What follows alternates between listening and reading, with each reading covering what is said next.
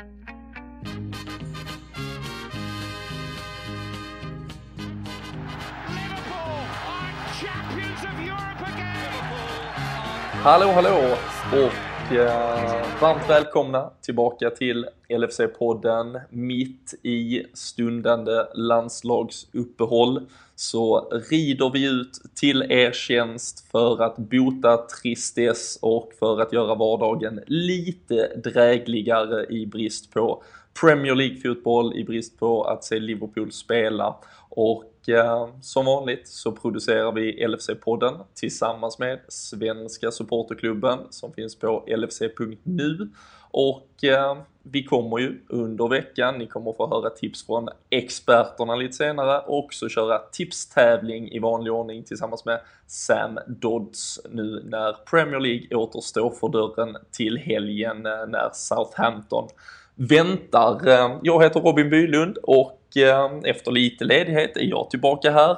Och eh, Christian Andersson, du är också tillbaka efter långledigt. Du har dragits med någon skada eller vad har hållit dig borta? Mm, dratt en hamstring. En hamstring, Nej, jag har en, en sambo som har jobbat mycket kvällar så att då har man fått ta hand om dottern och missa podden så att det finns inte så mycket att göra. Nej, i, ibland ligger prioriteringarna fel men uh, så är det ju. Mm, ja, ta hand om, ta hand om dotter eller podda. Men uh, tufft. Ja, det är 50-50 där. Tuffa, tuffa val ibland. Uh, däremot känns det ju bra då för oss som uh, gör lite så här comeback här att vi har uh, Mr Reliable, poddens James Milner numera. Daniel Forsell, ständig inhoppare men slutar med att du är med konstant istället. Ja, nu har det ändrats lite. Det har, det har vänt lite från föregående säsongen när det var lite inhoppande här och där. Nu eh, får man dras med mig verkar det som här. Mm. Och än så länge har vi inte fått eh, några hatiska mail eller att, eh, några nättroll. Så vi, eh, det, det verkar ja, det väl kommer. trots allt ha varit, ja vi får se efter eh, ytterligare 45 minuter att bevisa något här innan vi, ja, innan vi drar ut någon seger. Men eh, hur, eh, hur känns det med landslagsuppehåll? Den senaste var Liverpool så satt ju vi här och kollade förra söndagen, så en eh, tennisseger mot Watford. Har du klämt någon landslagsfotboll eller har du vilat pulsen? Nej, jag har faktiskt vilat pulsen helt. Jag är ju som bekant inget stort fan av de här landskamperna och rider väl ut i storm varje gång det är dags för landslagsuppehåll lite tröttsamt tycker jag mitt här under eh, våran eh, peak. Men samtidigt ganska gött att kunna eh, gå in eh, och kika tabellen dagligen här och, och se oss där uppe fortsatt. Det är väl det enda positiva tycker jag med det här, med det här landslagsuppehållet faktiskt. Men jag har kikat lite höjdpunkter eh, har jag gjort. Lite målen från, från England och så, men inte, inte några större drag för mig här i helgen. Nej. Hur, eh, Christian, hur är din eh, relation till landslagsfotboll? Sitter du, är det något som eh, får dig att pirra till lite eller känns det ganska avslaget? Ja, min relation är att den existerar knappt. Ehm, man är väl lite typisk sån. Man, man går igång när det är mästerskap men kval och landskamper överlag när det kommer till vänskapsmatcher och sånt är inte min starka sida. Det, det blir inte mycket att titta på det faktiskt. Ehm, och det, det är lite tråkigt kanske, men eh, så är det. Det är Liverpool som gäller helt enkelt. Ja, jag, jag sitter, ju, sitter ju i samma båt där, eh, så, så faktiskt inte ens eh, hela Sverige-matchen. Jag plockade upp sista, eller från minut 60 eller någonting, eller precis när målen började komma. Men vad, vad tror ni om vi bara stannar kort kring alltså, är det något med att man har det här alltså Premier League-intresset eh, som, som eh, liksom överskuggar allsvenskan? Är det också något som ni tror leder en bort från, från landslagsintresset? Eh, jag vet inte, det känns för det känns ju som att mycket folk som exempelvis är på Liverpool men även som liksom brinner för just Premier League-fotbollen, då, då, ser man landslagsfotboll som något, något, något ont egentligen nästan. Uh, jag vet inte, är det någon generell bild ni delar också eller hur? Hur, hur ser er omgivning på, på det här med landslagsfotboll? Jag har väl egentligen flera eh, känningar som eh, tycker att det är väldigt eh, intressant också.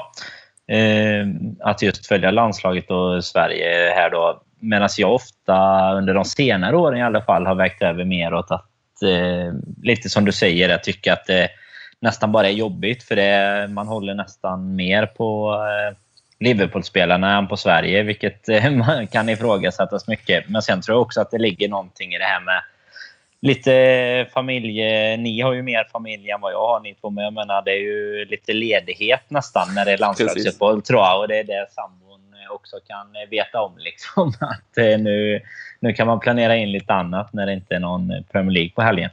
Det var skitbra att fars dag föll en sån här dag så kunde man liksom åka både till svärfar och pappa utan, utan problem, utan kalendern i, i högsta hugg. Liksom.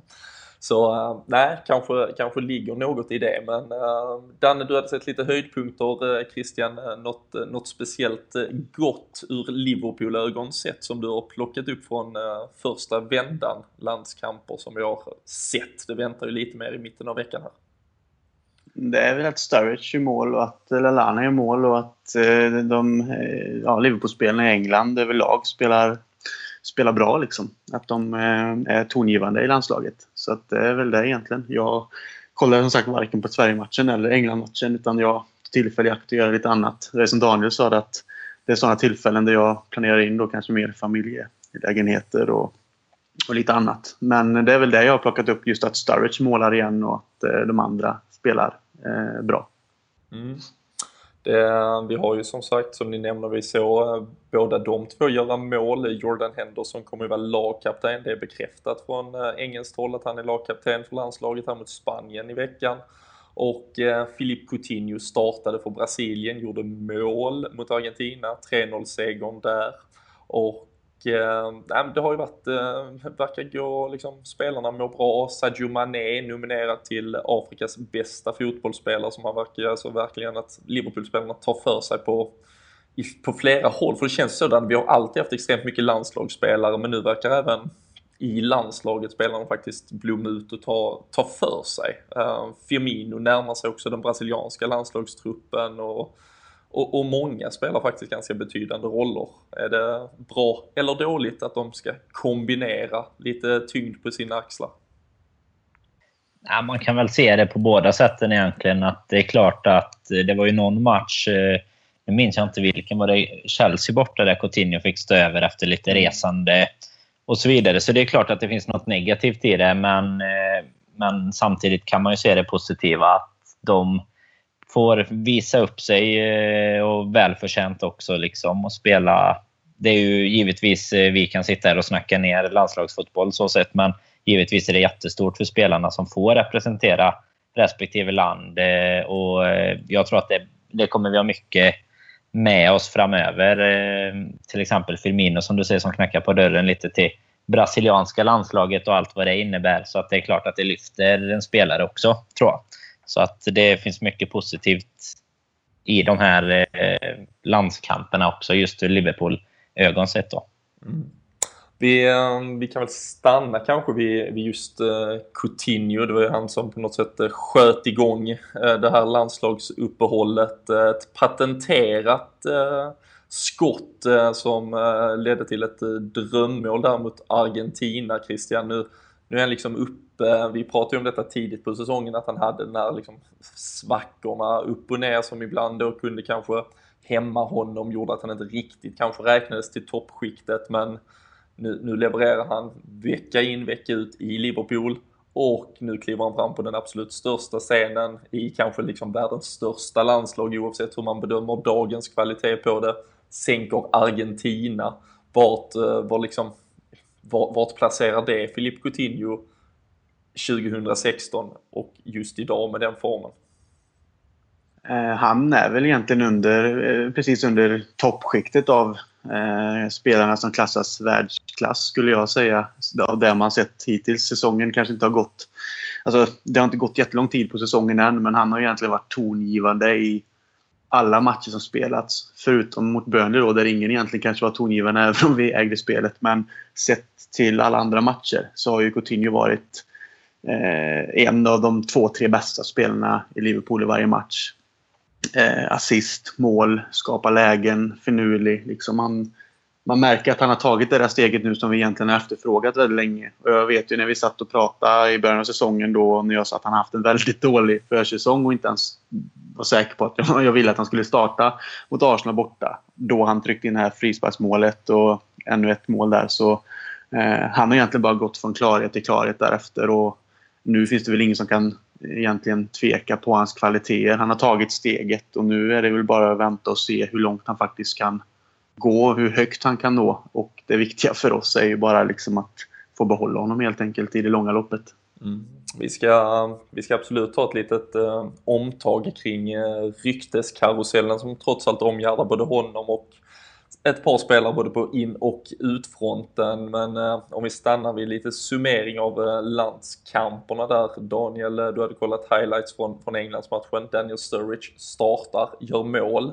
Han är bänkad i Liverpool men håller alltså Harry Kane, Jamie Vardy eh, på bänken i det engelska landslaget. Var, om vi pratar om att Philippe Coutinho närmar sig toppskiktet av världsfotbollen 2016 hur ska man egentligen bedöma Daniel Sturridge? Och, alltså, finns det någon mer svårbedömd fotbollsspelare i dagens eh, Premier League i stort sett? Det är ju ruggigt svårt. Eh, det var precis det ordet som jag kom att tänka på när du, när du började gå mot detta. Att det, är, det är svårt att säga så mycket om honom. För vi, vi har ju nämnt det otaliga gånger att han är en fantastisk anfallare. och Han eh, gör ju mål eh, i regel när han får spela. Nu har han inte gjort så många, eller inte något Premier League-mål än på de chanserna han har fått. Men det, det, känns just som att det är i Liverpools nuvarande spelsystem han inte riktigt eh, passar in. Eh, jag tror inte att spelaren är det inget fel på. Skulle han spela dag ut och dag in så tror jag att han hade gjort en hel del mål också, eller i något annat lag så sett också. Eh, vilket han bevisar lite i England. Ett, eh, ett inlägg han styr in kan man väl säga, eller en, mm. en supernick är det ju. så eh, jag menar han eh, han är ju ruggigt stark striker, men det är inte riktigt det som vi behöver just nu känns det inte som. Han har liksom inte den rörelsen som, eh, som Klopp eftersträvar där fram. Nej. Nej, det är ju, eh, det, ja, det kräver ju sin, eh, sin akklimatisering för att fungera i den där fronttrion nu med Coutinho, Firmino och Sadio Mané. Det verkar ju rinna samma blod igenom deras åror i stort sett. Det är fantastiskt vilken form och vilken synk det är mellan dem och, och det är väl där någonstans det, det blir så extremt svårt att bedöma Daniel Sturridge. Man pratar om, ja han platsar inte men betyder det att han på något sätt är dålig? Det är därför jag också tycker det blir så fel när folk pratar om att ja, men kan vi få 20 miljoner pund så kan man sälja honom. För, för han är ju fortfarande en, en anfallare framförallt när han är hel. Det är ju den aspekten man såklart måste väga in men i övrigt så är han ju fortfarande en extremt skicklig målskytt. Um, och vill ju verkligen göra mål. Det, det såg vi ju bara så sent som mot Watford liksom när han kommer in och på en kvart egentligen har tre, fyra fullskaliga lägen till att faktiskt bryta den där Premier League måltorkan. Eh, men har ju levererat även i kuppspelet, levererar nu för England och eh, ja, vi, vi lär väl fortsätta sitta här och diskutera hans vara eller icke vara. Men eh, förhoppningsvis eh, så får han ju fortsätta spela för England åtminstone och kan kombinera det med kuppspel och annat och trots allt hålla igång formen. Och sen vet vi ju att Sadio Mané lämnar för Afrikanska mästerskapen i januari och det kommer krävas lite om distribution i den där eh, offensiven. Danne där från England så gjorde även Adam Lallana mål och han fortsätter att lägga poäng till sitt namn. Det välkomnar vi väl verkligen också. Absolut, och han har ju även börjat med det alltså gjort det, just, det är just England egentligen. Han var väl den enda som gjorde mål där under Big Sam med, i hans eh, enda 1-0-seger. Hans 67 dagar som förbundskapten. ja, en riktigt mäktig sejour där. Släppte inte in ett enda mål. Eh, nej, men eh, det gör vi verkligen och det är ju det vi har pratat om mycket. Att det är ju det som är Liverpool nu. Vi pratade väl lite om det sist. Här, 13 målskyttar eh, redan. Det är egentligen Karius och Klein eh, i den här ordinarie elvan liksom, som inte har gjort mål ännu. Och, eh, då eh, är det ju givetvis väldigt välkommet att det kommer från, från alla håll och viktigt tror jag. Precis samma sak som när vi pratar om att spela landskamper. Viktigt för dem. Och de växer nog mycket med det här just att få, eh, få producera lite poäng. Och nu ser man ju det är ju rätt många Liverpool-spelare som eh, har gjort det i bara de här landskamperna. Så det, det märks ju ändå att det är ett flow i laget. Och även Henderson lär ju växa några storlekar här när han får vara kapten för sitt landslag. Det, det är ju riktigt mäktigt. Såklart. Har, eh, eller hur mycket såg du någonting av eh, Sverige-matchen Christian? Eller eh, till och med den försvann ur radarn när fotbollen tog lite ledigt? Helt ärligt nu, och det här, det här hittar jag inte på, men jag missar typ helt enkelt att Liverpool, eller vad säger jag, Sverige faktiskt spelar om jag ska vara helt ärlig. Det låter kanske dumt, men jag kom på det senare på kvällen bara. Är det landskamp ikväll? Men det gjorde ju ändå inte att jag slog på kanalen och kollade på den.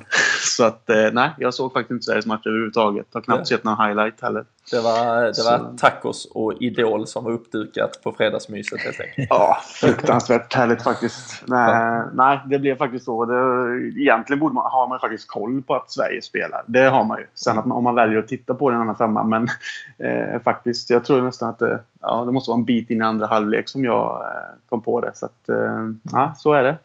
Ja, men jag noterade faktiskt, det är ju ett sidospår i en eh, Liverpool-podd, men jag noterade faktiskt på eftermiddagen där på fredagen eh, innan, bara ett par timmar liksom innan landskampen inne på Aftonbladet. De hade inte ens eh, på första liksom, sidan på Sportbladet så, så var det inte ens något liksom eh, online om eh, att det var landskamp. Så jag var tvungen att dubbelkolla om det ens var något. Men eh, det säger väl lite om temperaturen på svensk landslagsfotboll just nu kanske. Men annars, vi, hade fått en fråga här nämligen och därför jag eh, ledde oss in på ämnet. Kent Forsström, eh, han drömmer väl lite om eh, en ny Glenn Hussein. Vi, vi fick ju tyvärr aldrig se Kristoffer Petersson, eh, än så länge åtminstone, ta klivet och etablera sig i Liverpool. Eh, har eh, ju såklart försökt nystarta karriären i Utrecht nu, men eh, eventuella intresse för eh, någon svensk spelare annars då. Han nämner Alexander Isak, ja, eh, AIK-talangen Viktor Nilsson Lindelöf, Ludvig Augustinsson, Emil Forsberg. Eh, Danne, eh, har du någon,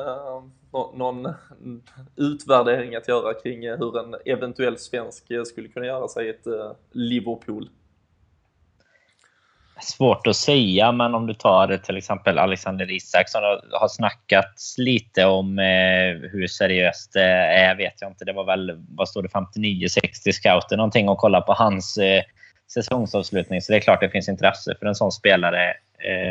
Men det, där har jag väl kanske lite svårt att se. Det skulle ju snarare bli en, eh, en ungdomsvärvning liksom. Eh, det, då hade det väl varit, om man nu bara ska prata ur hur, hur kul det hade varit att ha haft en svensk dag. Det hade varit roligare att se någon som, eh, som har växt lite, typ eh, Nilsson Lindelöf eller någon sån spelare som ändå har växt ganska snyggt i en lite mellanklubb också från allsvenskan och, uppåt. Augustinsson också. Så sett eh, tror väl att det är väldigt svårt att gå från, från allsvenskan och in och utmana på något sätt alls i Premier League. Men om man tar det här steget med Portugal, Holland, eh, bland annat. Då, så eh, finns det väl säkert vissa som skulle kunna komma, men jag vet inte om det finns något liksom, genuint intresse någonstans ifrån direkt. Och, och få in någon. Och för min del spelar det inte så stor roll om de är svenskar eller inte. Bara de eh, levererar och gör det för jäkla fint på Anfield så, så är jag nöjd ändå. Precis. Nej, jag, jag kan väl bara hålla med. Jag skrev ju lite skämtsamt eh, när eh, Emil Forsberg gjorde frisparksmålet där för Sverige mot Frankrike att eh, Foppa får ersätta Mané i januari och eh, det var ju ändå en tre, fyra personer som högg på idén och faktiskt inledde med liksom helt seriöst, det där hade kunnat funka. Och eh, nu vet väl inte jag, eh, jag har inte följt Forsbergs framfart i Bundesliga även om han har gjort det väldigt bra. Hela laget där har gjort väldigt bra men eh, ah, här måste ändå ha vi påstå att det finns lite förkärlek till honom. Tycker han är fantastiskt duktig men eh, kanske inte Premier League-titel utmanarnivå men eh, säger egentligen som dig Dan att det absolut inte spelar någon roll vart de kommer ifrån men, eh, men nog gör det såklart liksom intresset än större för Liverpool på bred front i Sverige om man skulle kunna få in en spelare men det handlar såklart om att kunna leverera för att det ska vara aktuellt. Eh, hur känner du kring sånt Krille? Något som berör dig om, om Liverpool skulle kunna bredda eller toppa truppen med svensk förstärkning? Det är klart att det hade varit kul givetvis. Jag menar det är väl alltid roligt om det är en svensk som representerar klubblaget som man eh, brinner för såklart. Eh, det höjer ju lite intresset också. Vi, vi ser ju bara på, nu är det kanske lite skillnad, men vi ser ju Zlatan i United så det blir ju nästan lite komiskt. Men det skulle höja intresset lite såklart. Eh, men vad och... menar du? Att media följer dem mer för det? Eller, eller vad menar du nu?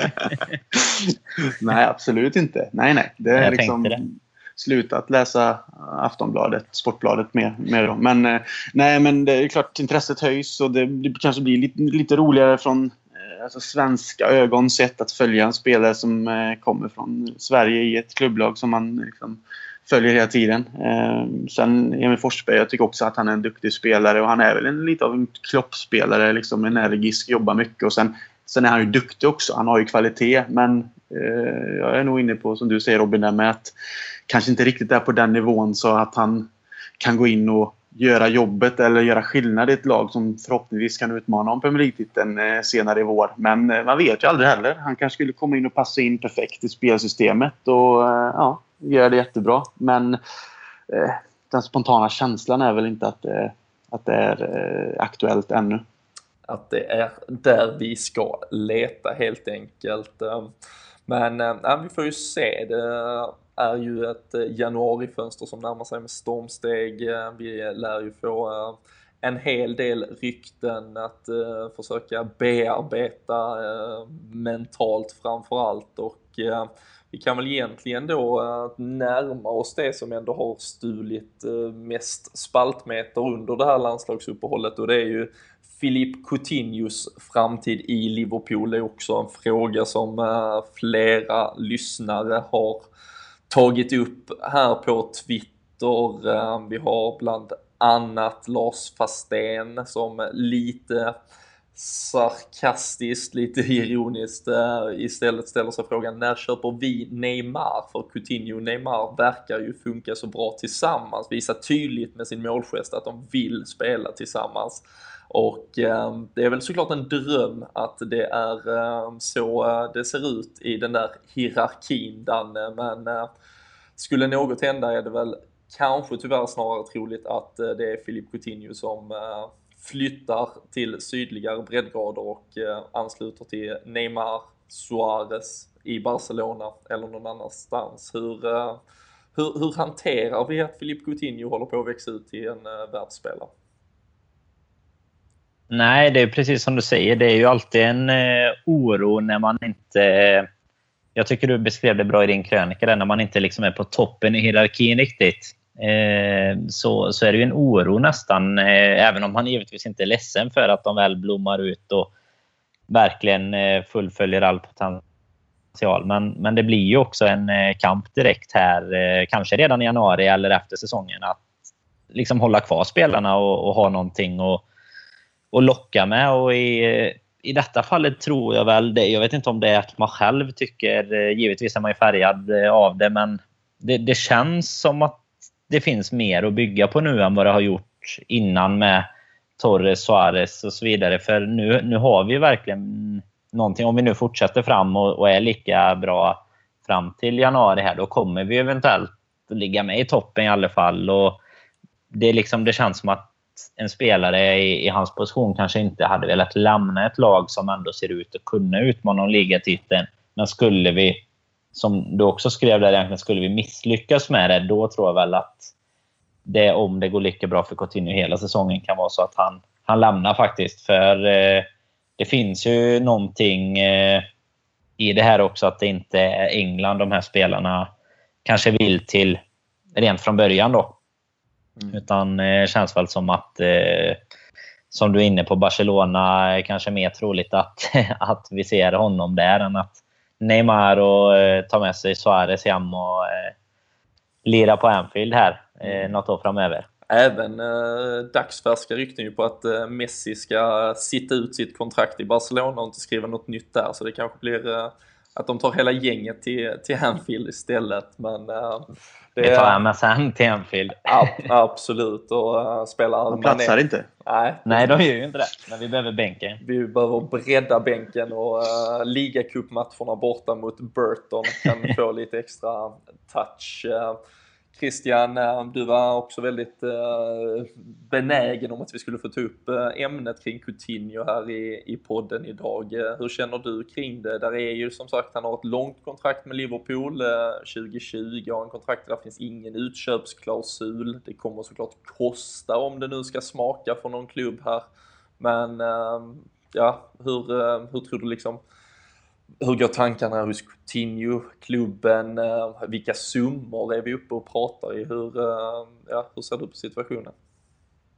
Det, eh, det som oroar är väl egentligen kanske då att, som du säger innan, att Coutinho, just sydamerikanska spelare, kanske har en förkärlek att spela i Spanien. Eh, det är mer närmare deras kultur, det är språket och kanske en fotboll mer som de någonstans har närmare hjärtat än kalla, blåsiga, regniga kvällar i, i England och i Stoke. Nej, men eh, det är väl lite så. Men samtidigt så har man ju läst, även om det är rykten, eh, så ska det ju ändå ha sagts liksom, av, Coutinho själv liksom, till någon gammal eh, ungdomstränare han hade i, i eh, Vasco da Gama där att han, han trivs i Liverpool och att han ser staden som sitt hem och att familjen är lycklig och han trivs med sin fotboll. Och sen sades väl även att Eh, även om det är rykten så hade väl Marcello i Real Madrid eh, nämnt någonting och, till honom angående just att spela för Real Madrid och att han ändå sa det att han, han eh, liksom trivs så mycket med sin fotboll nu för att han, Klopp ger han självförtroende och någonstans känns det som att Coutinho eh, faktiskt verkar trivas. Och, eh, och, det är klart, det ser man ju på hur hela laget spelar med. Men eh, jag får en känsla av att han är en person också. Han är väldigt tystlåten, lite blyg sådär. Det känns som att han liksom någonstans eh, känner att han eh, kanske ska man kalla det, betala tillbaka nu när han liksom har hittat en topp. Att han kanske behöver vara kvar, vara kvar i Liverpool och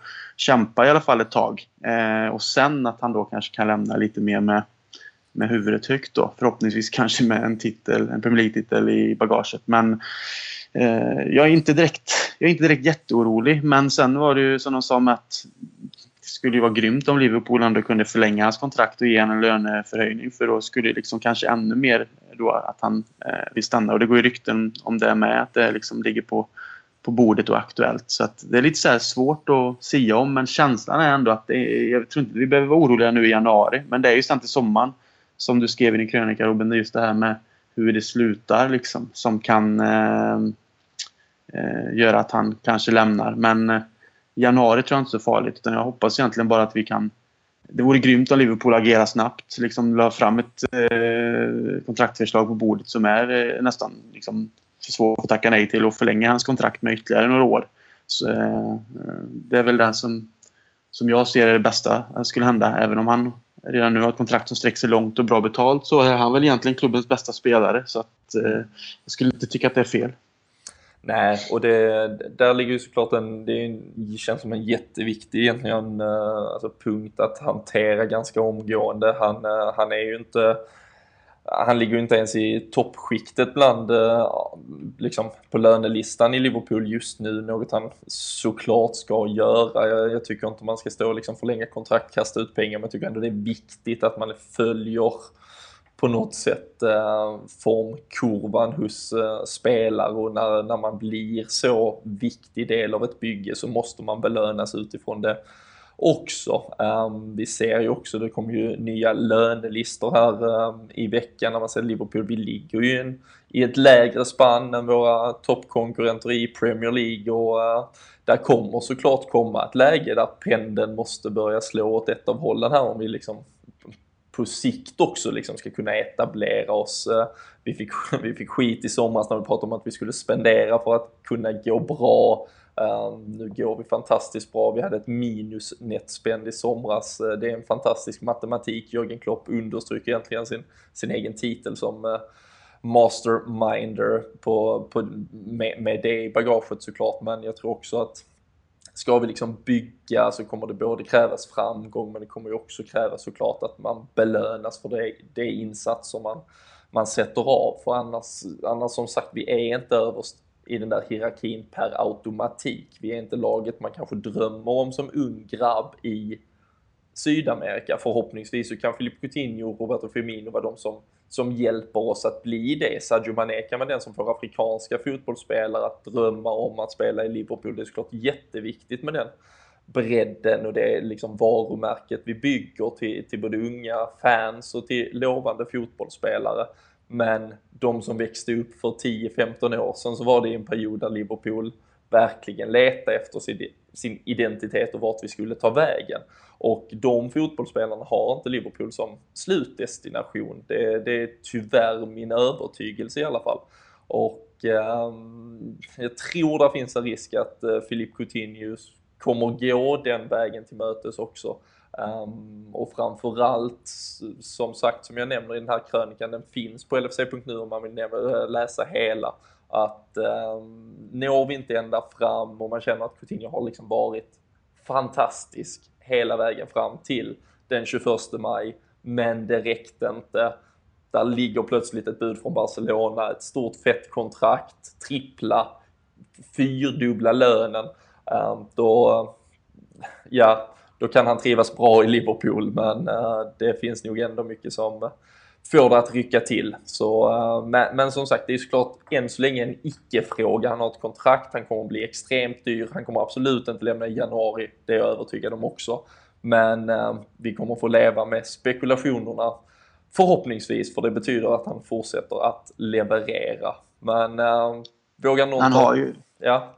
Jag tänkte, han, han har ju heller inte enligt rapporten någon utköpsklausul heller nu. Så att man behöver liksom inte oroa sig just för det. Och sen det som bästa som jag, som jag nämnde, det är ju egentligen om klubben liksom är ärliga på det sättet. Så att vi vill ha kvar dig liksom helt klart och här kommer ett löne, liksom, eh, en löneförhöjning. Liksom att man gör en man, man visar för Coutinho att liksom, vi vill belöna dig för att du har tagit det här klivet och vi vill ju verkligen ha kvar dig. Och det som kan eh, vara Liverpools fördel här är ju faktiskt hur vi spelar, hur laget ser ut nu att Coutinho och de andra spelarna ser ut att ha roligt och trivas med sina, eller i sin fotboll. Och sen har ju, tror jag, att Klopp spelar in också väldigt stort. Jag tror att han verkligen både kan locka spelare men även göra så att Liverpool får behålla spelare. För jag tror att, jag tror att de, man märker ju det. Alla spelarna verkar älska att spela under Klopp. Eh, eh, så att just där tror jag att vi har en stor fördel.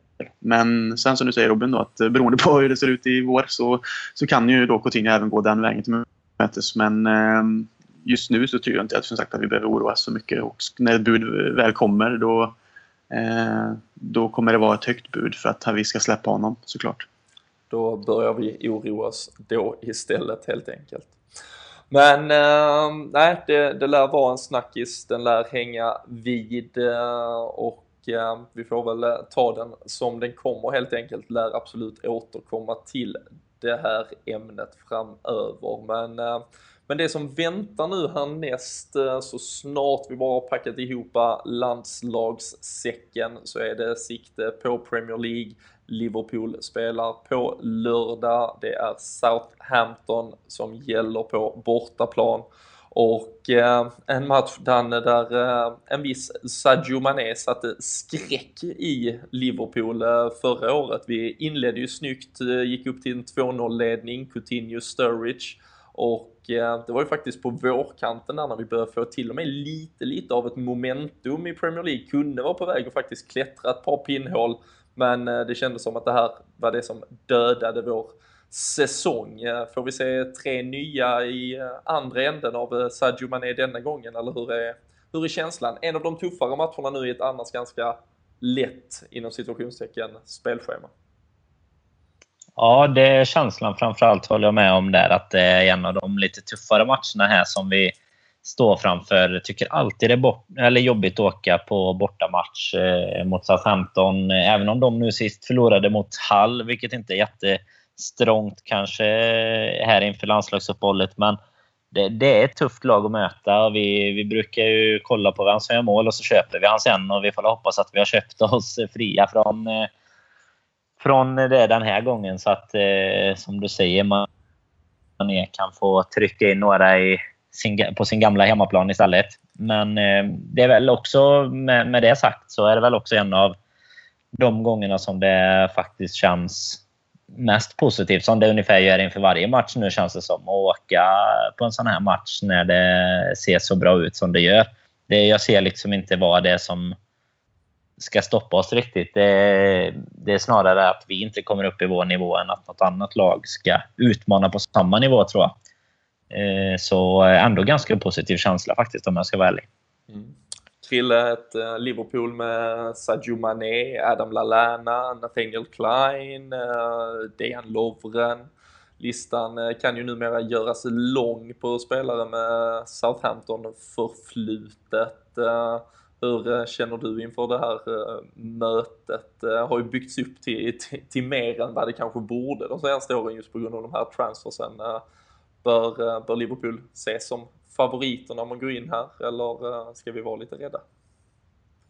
Eh, nej, men borta, sa 15 borta har ju eh, har en viss tendens till att bli en sån här eh, match som man känner att det, det, kommer bli tufft och det är som, som du säger en svårare match sett till de andra matcherna som, som kommer senare. Då. Eh, men sen eh, slog vi ju dem eh, stabilt i, var det i kuppen för säsongen, stort på bortaplan. Precis. Eh, och faktiskt... vi hade väl en vinst i Premier League innan det också eh, på bortaplan, var det inte det? Jag, vi, jag har, inte... Eh, vi, har, vi gjorde ju den där cupmatchen där vi vann med 6-1. Det var ju Sturridge gånger 2, Origi gånger 3 och Jordan Ibe som gjorde mål där. Och sen dessförinnan så hade vi faktiskt 2-0 seger och dessförinnan 3-0 seger. Så utöver den där Sadio Mané-raketen som eh, gjorde tre snabba bakom en eh, väldigt förvirrad Martin Skertel framförallt så, eh, så har vi faktiskt löst den här matchen som du, som mm. du nämner. Ja, jag minns någonting sånt. Så att det känns som att den har liksom blivit upphåsad av, jag vet inte av, av, vilka skäl egentligen eftersom att vi har åkt dit det senaste och egentligen vunnit komfortabelt. Men det är lite det som skrämmer mig just nu när vi spelar så här bra och att man förväntar sig då att man åker dit och, och faktiskt ska utmana ordentligt och kunna vinna den här matchen. Så skrämmer det mig mer att vi kommer göra en platt match och tappa poäng där. Det, det är liksom motsatt effekt där lite då. Innan har man kanske åkt dit och hoppats att man kan sno med sig en poäng eller vinna liksom och så har man gjort det eh, som sagt komfortabelt. Och nu blir det lite tvärtom då att nu åker man dit och bara shit nu, nu ska vi köra över dem. Och så eh, blir så, så, blir liksom, så blir det inte så. Och det, det oroar lite. Men samtidigt så kan Liverpool bara köra på den inslagna vägen och sätta upp tempot och, och den rörelsen som vi har haft nu de senaste matcherna. Så, eh, så är det ju mycket som talar för att vi åker därifrån med tre poäng, givetvis. Mm. Och um, Danne, det, det spekuleras ju alltid vem, vem nästa spelare då på listan är som vi ska köpa från det här Southampton-laget. Uh, Virgil van Dijk uh, i, i mittförsvaret har, har nämnts, det har spekulerats i andra spelare. Men uh, vad tycker du, vad ska vi se upp med i det här Southampton-laget? Uh, var, var är de farliga och vad måste vi akta oss för? Eh, no, jag tror inte att det är van Dijk som eh, vi behöver vara oroliga för i alla fall. Eh, så sett. Även om eh, all respekt till, eh, till honom. Liksom. Men eh, han, eh, häng, han hänger inte med vårt, eh, vårt nya anfall här. jag tror väl lite det vi snackade lite om det förra helgen. tror det var vi många spelare som har liksom som har kommit till just Southampton och, och glänst, kommit från lite tuffare tid om man säger så. Nu sist var det väl egentligen eh, eh Nathan Redmond som vi pratade om där Precis. som ändå har gjort det ganska så bra eh, hos dem. Han står väl på en 3-4 mål någonting. Eh. Sen eh, tycker jag väl alltid en sån här tung pjäs som Charlie Austin eh, där fram är alltid eh, lite speciellt att, att möta. Han brukar ju sätta sina fasta också. Eh, och så är det väl Shane Long som alltid brukar göra, göra mål. Men jag tyckte jag läste någonstans att han var skadad inför den här matchen. Men det vågar jag inte lova. Ja, men jag tror men, han, har, han har haft en eh, del bekymmer. Eh, även nu eh, Ryan Bertrand fick ju lämna återbud till, till landskampen med England här i veckan. Och ser ut att missa matchen där. Alltså de är lite skadeskjutna men, men det som du nämner, Charlie Austin, klassisk tung anfallare som Liverpool åtminstone historiskt haft tufft för. Så eh, där, eh, där gäller det ju att se upp. Um, verkligen. Och van Dijk kanske, nu har du ju jinxat det totalt, han kanske också kan ställa till det på en, en hörna eller två. Men eh, Christian, tror du vi får se samma Liverpool-lag som vi, som vi har sett nu här vecka in vecka ut egentligen? Eller är det något eh, på grund av eh, landslagsuppehållet eller på grund av att det är det fakta att det är Southampton vi möter som skulle kunna på, eh, påtvinga någon förändring? Nej, så länge det inte händer någonting eh, oväntat under landslagsuppehållet som sagt så tror jag att vi kommer att spela eh, likt gjort innan. Det väl om då som sagt Lovren går in igen. Eh, mm. Om han är helt till, eh, frisk igen och att Lukas går ut. Men annars så tror jag att Klopp kommer... Om alla känns fräscha och inte har några skavanker helt enkelt så tror jag att vi kommer att ställa upp samma lag som vi har spelat mot, senast mot Watford faktiskt. För eh, jag ser ingen anledning till att vi ska förändra någonting som går så pass bra så länge alla känns fräscha.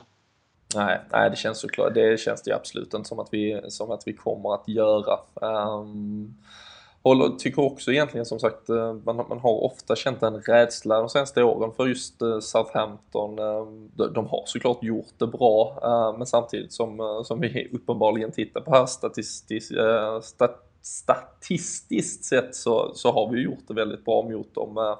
har ett par snygga skalper, bra segrar och nej, vi, vi ska såklart gå in här och se som favoriter i, igen. Um, och eh, i det ska vi såklart vara ödmjuka och det är ett, eh, ändå ett eh, väldigt, framförallt en klubb som är så extremt välfungerande och det måste man respektera på alla sätt och vis och de liksom konstant bygger, bygger nytt.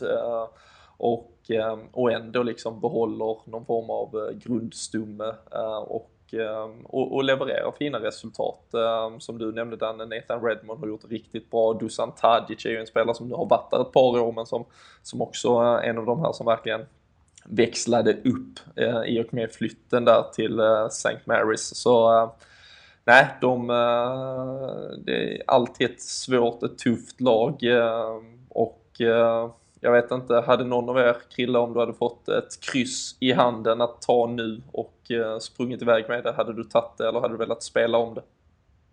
Som vanligt så vill jag bara spela om det. Jag tänker inte ta några kryss här. Jag tänker bara låta Liverpool köra över allt som går. Så, ja. så, att vi kan vinna den här förbannade titeln någon gång. Ja. Så att det är ja. bara... Det, det, är nu den här, de här matcherna som följer nu är de här matcherna som vi ska vinna för att vi ska eh, vara med sen i vår ordentligt. Och då, då krävs det att vi liksom vinner de flesta eh, matcher mot 15 som vi såg senast Watford. Liksom sådana matcher. Så att, eh, ja, det är bara tuta och kör och låt eh, de andra bara stå kvar förvirrade och inte fatta någonting. Mm. Vi har ju um, United möter ju Arsenal tidiga matchen på lördagen också. Så um, återigen, även om nu bara ett av de lagen är topplag, men uh, eventuella konkurrenter som kommer att stjäla poäng av varandra så det är ju ytterligare ett läge att uh, åstadkomma något, något bra där denna helgen. Eh, Danne, du har ju varit eh, inte, jag ska inte säga självutnämnd utan det är ju vi alla som har titulerat dig tipsgud i eh, poddpanelen här. Hur, hur är din magkänsla? Det var synd att du inte fick uppleva det live när vi spelade Stryktipset sist bara.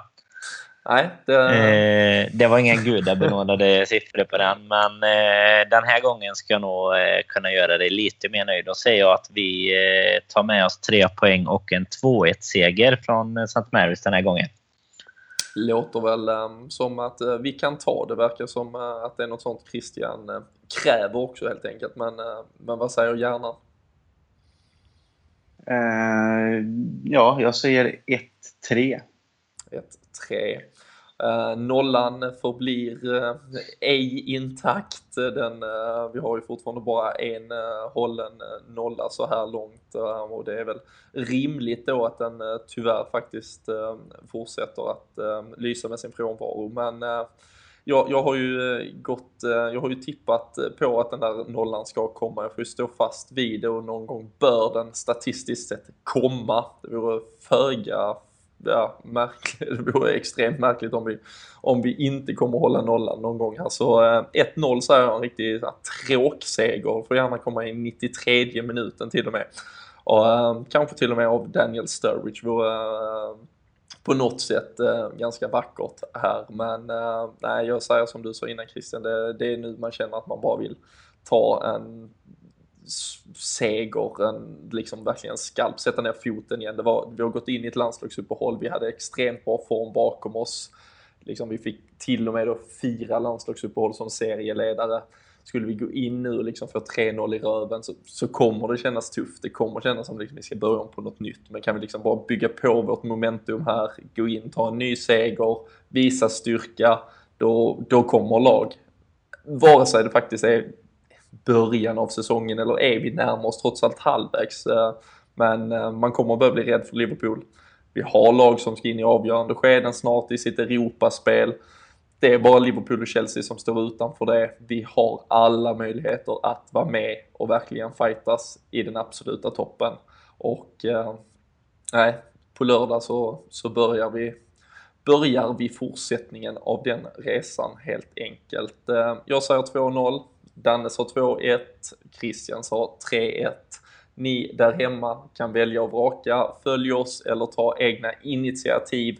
Men tipstävling dyker upp på Twitter i samarbete med Sam Dodds under veckan. Så äh, häng på där och bli lycklig vinnare av en äh, snygg t-shirt som vi i vanlig ordning lottar äh, ut. Äh, lite sådär ringrostigt i landslagsuppehållet grabbar, men skönt att få en dryg halvlek under bältet, 45 minuter är passerat. Eh, några avslutande tankar från dig Dan efter det här och inför vad som komma skall? Inte mycket mer än att det ska bli riktigt eh, skönt att få Premier League tillbaka. Två veckor är alldeles för lång tid. Sannoliken. Och uh, kan tänka mig att Christian känner lika så. Var tvungen att boka in familjeaktiviteter hela landslagshelgen. Dags att sätta dig i soffan igen. Ja, nej, det där är inga problem. Men jag är väl lite mer kontroversiell och bara säga att vi lägger ner all landslagsfotboll helt enkelt. Eh, och så kör vi bara Premier League. Eh, det, det är så jag skulle ha det i alla fall. Men, men ja, det... Det är, ju, det är ju inte för inte som du har fått vara ansiktet utåt för äh, engelsk fotboll och Stryktipsreklamen äh, helt enkelt. Så äh, snyggt, snyggt rutat. Det skrev du säkert i. CV där också, att du hatar landslagsfotboll. Ja, precis. Det var ett av kriterierna. Du måste hata landslagsfotboll. Ja, absolut. Men Nej, men så äh, tycker jag helt enkelt att vi avrundar det och äh, tackar för äh, visat förtroende till alla som har lyssnat. hoppas att ni överlevde det här och så hörs vi igen om en vecka när vi förhoppningsvis blickar tillbaka till en seger mot Southampton. Men eh, ha nu en riktigt härlig vecka och så hörs vi snart igen.